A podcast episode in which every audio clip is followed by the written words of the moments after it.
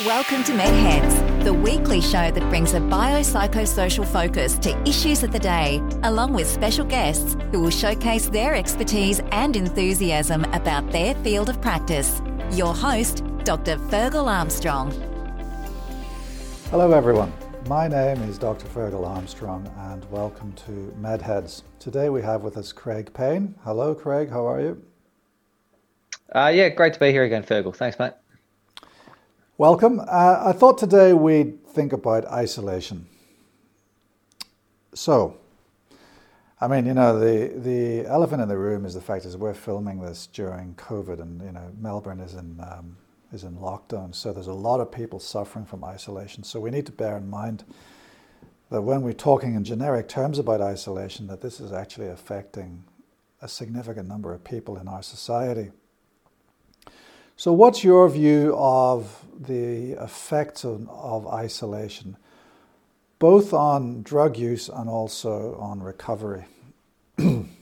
yeah, and I think that's um, that's where it, it, ties in with COVID at the moment too. You know, because one of the things I so often hear and um, and people talk about is that uh, isolation is um, it, well, the the addiction just causes isolation, you know, and and, mm-hmm. and traps them further in it. Um, and from a treatment perspective, as far as uh, as far as COVID goes at the moment, it, it's really difficult because one of the things we're encouraging people to do is to, as, as part of moving forwards, um, is to get up, to make nutrients, to start getting out and about, to start, um, you know, creating this new routine and these new interests and all this stuff. And they can't do it at the moment. So it really feels like they're right up against it. And mm. this is, well, do I stay in? Do I stay in the addiction, or do I? How uncomfortable can I be in all this? So yeah, yeah it's really t- difficult time to be looking at recovery. So we know that uh, I, the more lonely the people feel, the more they tend to use drugs, and that was research that was actually published this year in response to COVID, the question was, you know, does isolation worsen substance use disorders? And quite frankly, the answer is yes, because when you're at home on your own, yeah. you've got nothing else to do, you and you've you've got a substance use disorder. Well, it's just very easy to fall back into those habits, isn't it? So it's important to realize that. go on. Oh yeah, no, no. I was going to say, well, I think um, the thing with the substance is it makes doing nothing okay no matter yeah. what it is or any, any sort of addiction it makes doing mm. nothing okay it gives mm. nothing this false level this false high yeah. and so sitting on the couch sitting at home folding the washing like do, doing these things in isolation it feels good to do it but slowly as we know it's actually causing a lot of damage and eating away at things as well in the background and then you said something interesting that uh, drug use causes isolation tell me about that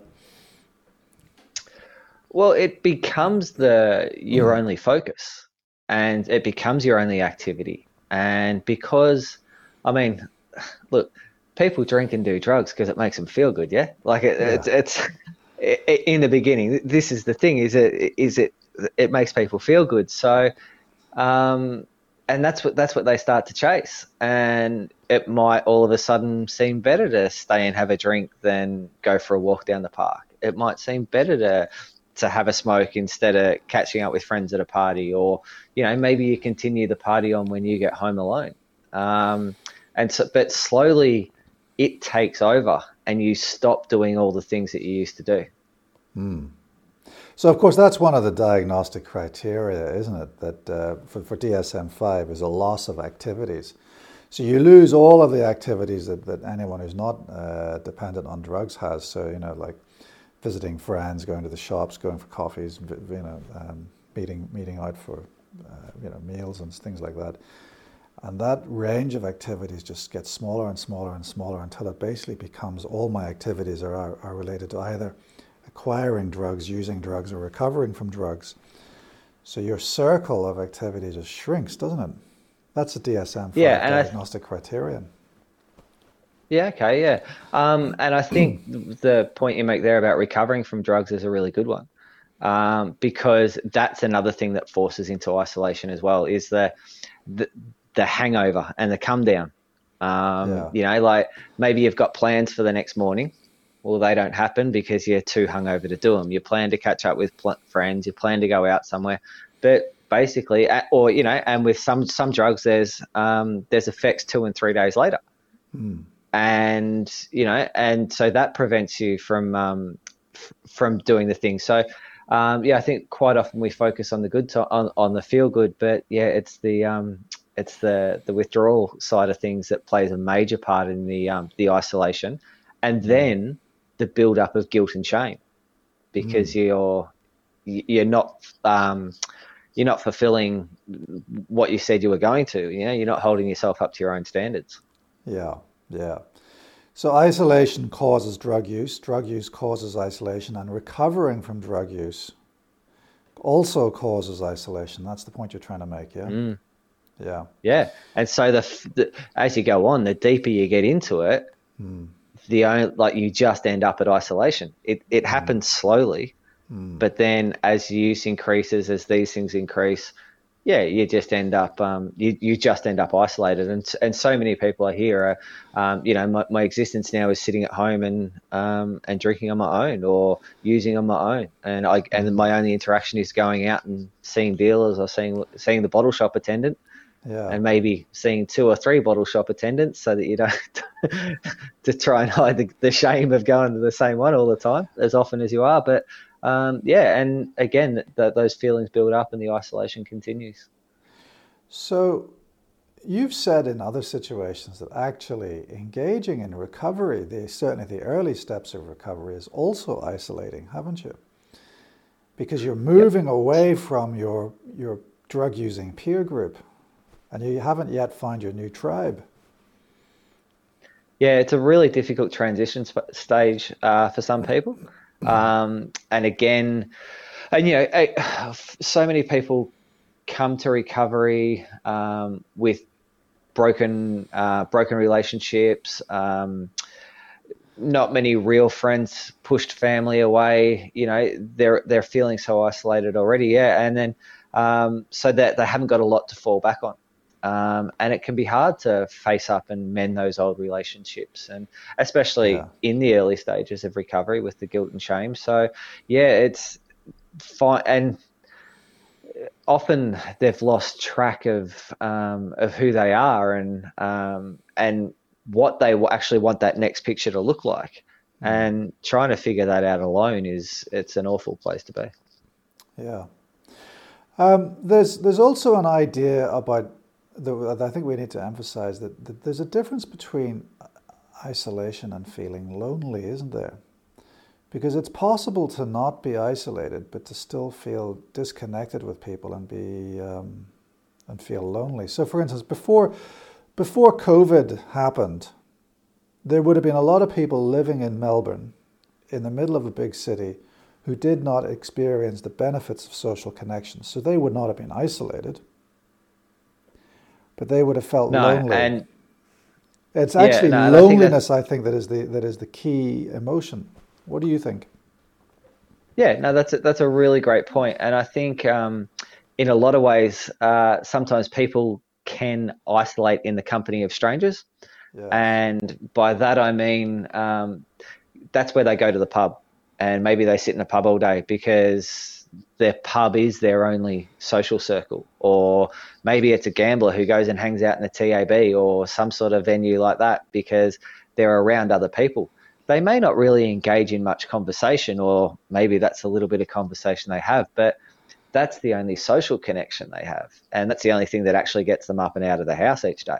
So it's still, yeah, quite a lonely existence because it's not a real friendship. It's not based on anything other than those interactions for a few hours in, in the um, in a, in a licensed venue or somewhere. So um, yeah, I think quite often yeah, it's people can isolate in the company and um, it makes the picture seem a little bit better than it actually is. And of course, these are almost as good friends as Facebook friends. You know, when we're talking about isolation, loneliness, and, and human connection, we're actually talking about you know physical relationships, emotional relationships. We're not talking about having hundreds of followers on Facebook or having a couple of blokes that you kind of punch shoulders with at the pub or the, uh, the TAB uh, shop. But it's also important to remember that, you know, we're in COVID, these bars uh, and betting shops are all shut. So even the degree, that small degree of human contact that was available now is no longer available, isn't it?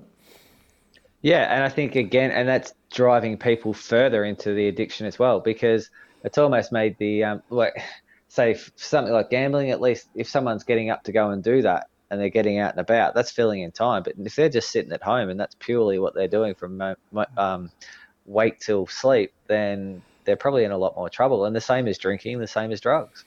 Um, if if that's the focus mm. from the, the minute you wake up, then and that feeling of isolation and loneliness is exacer- mm. exacerbated, then you know you're just going to drink more and more, and that guilt and shame's building up.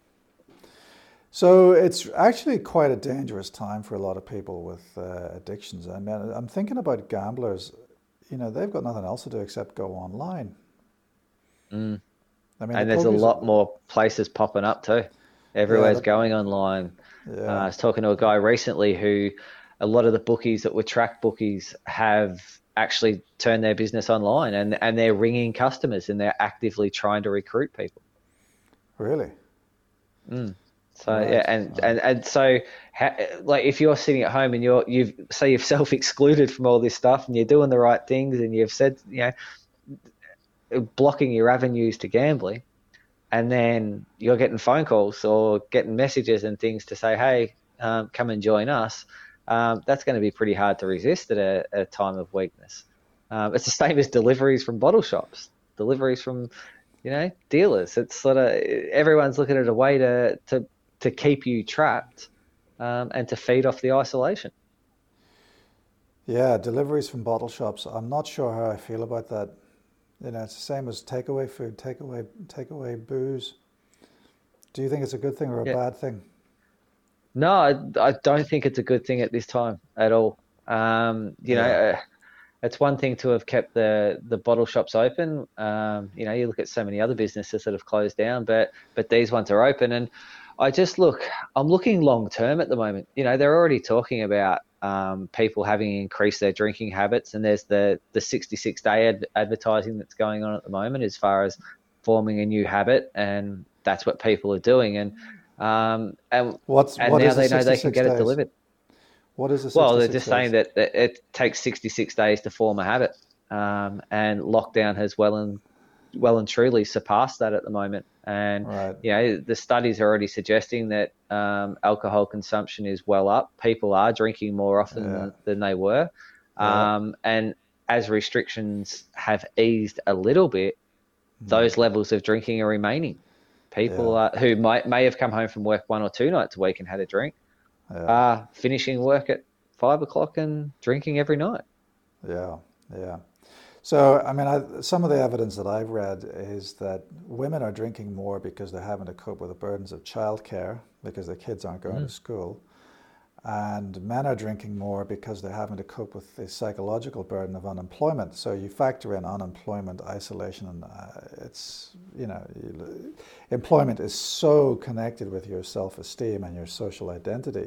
You take that away, and then of course you've got this complete vulnerability to, to alcohol. I mean, yeah. interestingly, the, in terms of other illicit drugs, I mean, I've read research that suggests that actually the biggest impact on illicit drugs is the lack of availability of MDMA, ecstasy.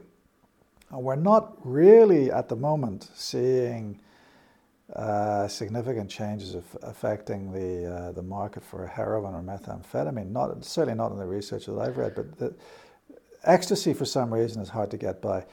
And reassuringly, I've, I've also read research that suggests that access to drug treatment services during the time of COVID has not actually been impaired. Uh, there was a paper I read that said that only 7% of users felt that access to drug treatment services had, uh, had been difficult.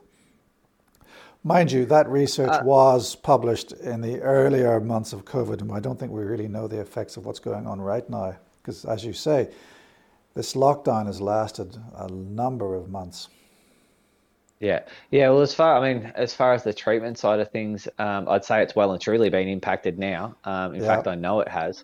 Yeah. Um, in what ways? The well, the wait lists have blown out, and yeah. you know the access, especially to rehabs, um, is a lot more difficult. It, you know, we we had people who you know maybe the wait they'd be told that the wait list was six weeks, but because of um, different circumstances, this is pre-COVID um, they may end up getting a bed within a week or two weeks, or you know, or three, two or three. Like it, it could be a little bit quicker.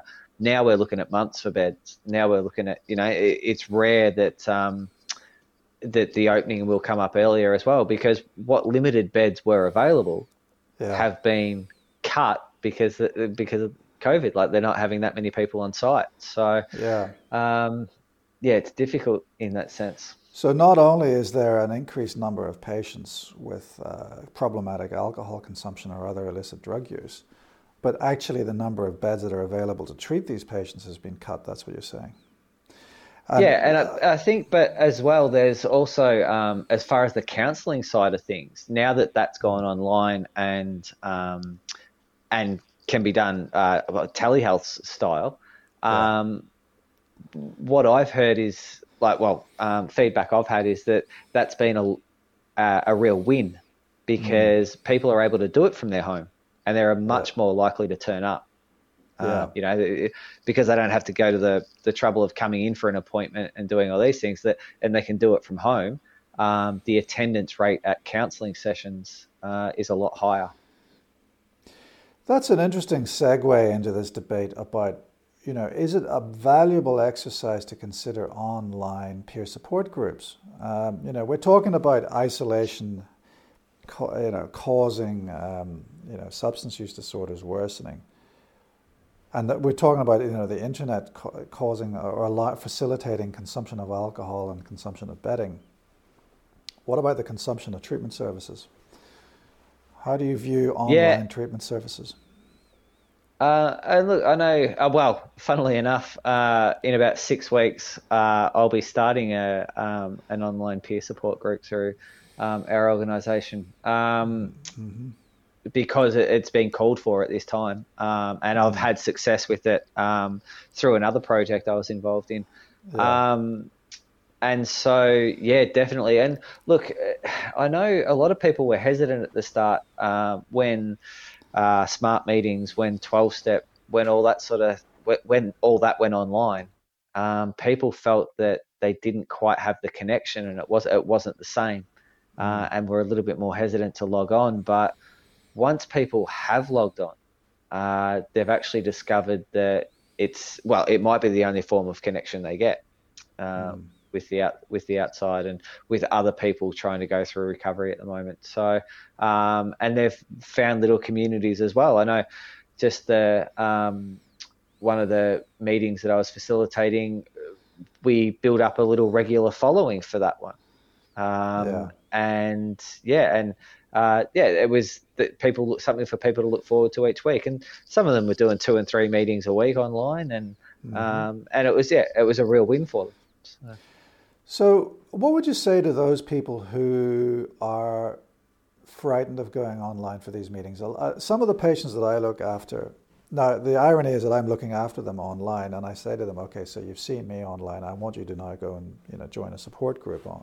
online. And they, they, they put up barriers to that. Why do you think people are putting up barriers to accessing supports online? I think um, whether it was online or not, some people would be putting up those same resistances. But yeah. um, for a lot of people, they want that face to face. For a lot of people, they don't yeah. feel comfortable. Like there's the, I think, um, internet security for like there's little paranoias around that for people that, yeah. Um, you know, and because I know early, like who's actually watching. Um. You know, because because it is just open to the public and and anyone can jump in. Um, yeah, they're they're afraid of maybe um, seeing someone they know uh, or being yeah. found out, and maybe that the anonymity side of things is is gone. Um, but you know, the the thing with the online stuff at the moment is um, for for well, for a lot of them or some of them, you can join with your camera off. Um, some will ask for camera on so that they um, can guarantee that you are alone. And um, but uh, yeah, you know, I think it's just a it's a chance to connect in um, in in a, in a really difficult situation at the moment. COVID, there's not much connection yeah. going on, so yeah. Um, this is a real chance to do that. And I would just encourage them to log on um, and just and sit. You can always log out if need be. If they if it is being seeing someone they know that that's a worry, then just you are at the click of a button and you can just leave and you can jo- yeah. go join a new meeting. I mean, you can join meetings all over Australia, all over the world at the moment. Yeah. And make new connections. So, in that regard, you could argue that COVID has actually increased access to treatment. It's actually, COVID has actually made us more connected. You could argue that, couldn't you? Absolutely. So, yeah. um, you know, we just, it, I, in one of these meetings we were doing, had people from um, Sydney, from Queensland, from South Australia, uh, you know, people from everywhere. And it, that actually adds to the anonymity as well and adds mm. to the experience. So actually, you know, your anonymity is protected uh, because if you're in Melbourne, you can join a group in Sydney or, or Western Australia, and no one's going to know you. You know, and you know, you yeah, see, you're actually in more control yeah, you've got just as much chance bumping into someone you know in person at a meeting as yeah. you have uh, online. So, uh, mm. and never forget that you're both there for the same reason. So, both of you probably don't want it getting out at that stage, you know? Yeah. Yeah. So, uh, yeah, it, it, I was very interested to hear what you said. When I just asked you about my patient who didn't actually want to go online. What you're actually saying is he just didn't want to join a peer support group. He wasn't ready. And we've talked about the reasons why people may not be ready to join a peer support group in previous um, discussions. Let's now move on to you know the role that isolation plays in the journey to recovery and how damaging is it in terms of actually engaging in recovery and, and its consequences upon relapse? Um, I think that the mental health side of things plays a really big role. Um, yeah. And so the further the isolation um, can eat away at mental health, um, the more the, the more urge there is for people to seek seek some relief through a substance. Um, and so yeah, being on top of the mental health side of things is is is really important. Uh, you've said in other uh, before that you've said that there's no such thing as a lone ranger in recovery. I, I use that line now quite a lot because I think it does emphasize the fact that recovery is a group effort. You cannot do this on your own, and if you think you can, you're really deluding yourself. Yeah, absolutely. You need to need to create some sort of connection. You need to create some some form um, of recovery program, and um, this is this is your option at the moment. You know, you mightn't like it, um, but you're not going to like a lot of things moving forward either. You know, life, yeah. life's going to throw these things up all the time. So it's about looking at it and saying, well, this is the solution and this is the solution I've got. So yeah. if I'm going to make a fist of this, I just need to bite the bullet and do it. Yeah, yeah. There's no other option at the moment. It'll be interesting no. to see what happens when we when we get over COVID and when we start having other options other than online. To what extent will people, having become used to online, then continue to pursue their recovery online. And I think there will be a significant proportion of patients who will choose to do the online option. But then again, there'll, there'll still be the, the people who still want to do the face to face. I think we're now in a world now where we're accommodating both. Yeah, and I think it's going to really um, help people with their balance, with the balance of life. You know, um, yeah.